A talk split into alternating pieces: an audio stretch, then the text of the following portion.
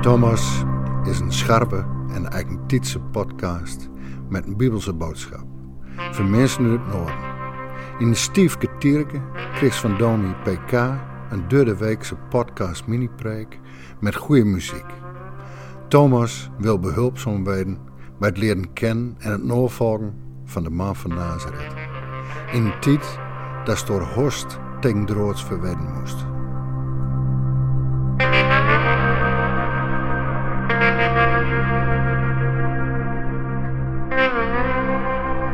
Ongeveer een maand geleden werd de Franse leraar Samuel Paty vermoord bij een terroristische aanslag van een moslimextremist. Al snel bleek dat te maken te hebben met een van zijn lessen waarin hij uitleg had gegeven over de vrijheid van meningsuiting, waarbij hij spotprenten van de profeet Mohammed had laten zien. Voor vele moslims is dit heiligschennis en voor sommigen van hen zijn de spotprenten zo beledigend dat ze het geoorloofd vinden om met geweld te reageren. Voor de een is de profeet heilig en voor een ander de vrijheid van meningsuiting. In deze podcast ga je horen over de heiligheid van God en waarom dat voor christenen belangrijk is. Je zult zien dat Gods heiligheid het ultieme beginpunt is van de missie van volgelingen van Jezus om de wereld mooier te maken. Ook zal je merken dat besef van zijn heiligheid doorwerkt in je eerbied en dienstbaarheid voor God en zijn schepping. Thema bij deze podcast is: zeg maar niets meer.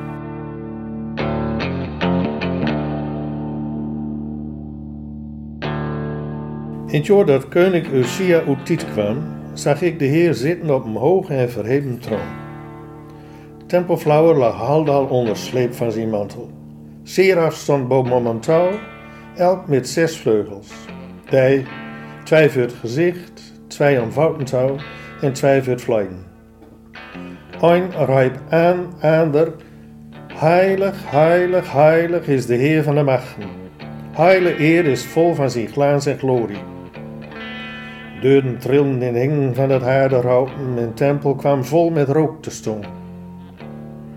Ik zei, o me, ik heb ter west. Ik ben ja ooit met onure lippen met verkeer maak volk met onure lippen. Met eigen ogen heb koning zijn, de heer van de machten. Maar een van Seras vloog op mijn touw met een kleine kool in hand, die hij met een tang van het altaar afpakt haar. Hij kwam mijn mond ermee aan en zei, daar, nou die die mond aanwest het, van die zonnen af en is die schuld likmokt. Daar hoorde ik stem van de Heer. Wel zal ik sturen, wel zal ons bode wezen. Ik zei, hier ben ik, stuur mij. Daar zei hij, ga heen en zeg tegen dit volk, lustig hout, maar begrijpen dat ik nooit. Kijk maar, vatten dat ik nooit. Maakt hart van dit volk ongevuilig. Maak uw oren doof, smeer uw ogen dicht. Dat ze met ogen nooit zijn, met oren nooit horen en met hart nooit verstaan, dat ze zich nooit bekeren en weer beter worden. Hoe lang nog, heer, zei ik. Hij antwoordde, zo lang als steden in puin liggen, er geen mens meer woont, huizen leeg staan en het land er verinderwaaierd bij liggen, een dikke wildernis. Zolang als de Heer mensen hier voortvoerd heeft, wiet weg en het hele land vereenzaamd en verloten is, al blijft er maar een tiende paard achter, dat zal ook oproemd worden. Het zal even gewoon als terebint en eikenboom. Omkapt worden ze. Alleen nog stronk blijft over. Die stronk, heilig zoot.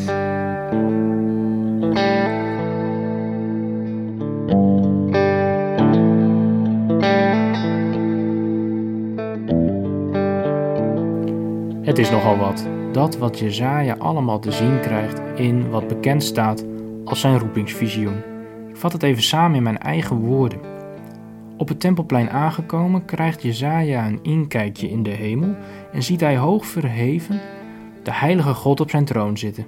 Die is zo oogverblindend mooi en heilig dat de omslag van zijn broek al groot genoeg is om de tempel te vullen. Ondertussen zingen slangachtige engelen met zes vleugels elkaar het driemaal heilig toe. Als Jezaja ziet dat twee van die zes vleugels gebruikt worden als bescherming voor de dodelijke glans van Gods heiligheid, slaat ook hij zelf angstig de handen voor zijn ogen. Hij zakt op zijn knieën en voelt de aarde trillen door het oorverdovende gezang. Hij schreeuwt het uit. Wat ik zie is met geen pen te beschrijven. Ik kan maar beter zwijgen. Ondertussen komen er donkere rookwolken uit de tempel. Het reukofferaltaar in de tempel lijkt wel in brand te staan. Een van de engelen vliegt met een kool van het altaar naar de in shock verkerende Jezaja toe. Gelukkig is het een visioen, want de gloeiend hete kool wordt plechtig tegen zijn lippen geduwd. Jezaja is nu ritueel gereinigd en kan nu wel zuiver meezingen met het helse kabaal. Zodra de rook om het hoofd van de profeet is verdwenen, kan Jezaja de hemelse troonzaal weer zien en hoort hij hoe God in zichzelf overlegt. Wie zal ik sturen als mijn ambassadeur? Wie kan in deze politiek onrustige tijden in Israël voor stabiliteit zorgen? Wie krijgt dit volk uit de greep van corruptie, onrecht, discriminatie en geweld? Normaal gesproken moet God zijn profeten altijd overhalen, maar nu is er zowaar een vrijwilliger. Maar Jezaja gaat er snel achter komen waarom zijn collega's vaak geen zin hebben. Er ligt namelijk een raadselachtige boodschap voor hem klaar. Maak ziende blind en horende doof. Wat is dit? God wil helemaal geen bekering, maar verharding. Hij neemt het ongeloof van mensen zo serieus dat hij ze aan hun zelfgekozen lot overlaat. Vroeg of laat zullen ze ontdekken dat hun eigen complottheorieën zich tegen hen keren. Jezaja gaat nog de mooiste speeches houden, maar hij weet nu al, het zal voor niets zijn. Zeg maar niets meer. Toch zit er nogal een klein restje hoop, een lichtpuntje, in dit oordeel van God. Uiteindelijk blijkt dit harde oordeel de buitenkant van Gods liefde. Want door het kwaad uit de weg te ruimen, wil de heilige van Israël waarborgen dat het definitief wegblijft. Het is de enige weg die God ziet om zijn vernieuwingsplan met deze wereld tot een goed einde te brengen. Vergelijk het met de dood en opstanding in een nieuw leven van Jezus Christus en zijn volgelingen. Alleen op die manier kan je echt bevrijd worden van het kwaad.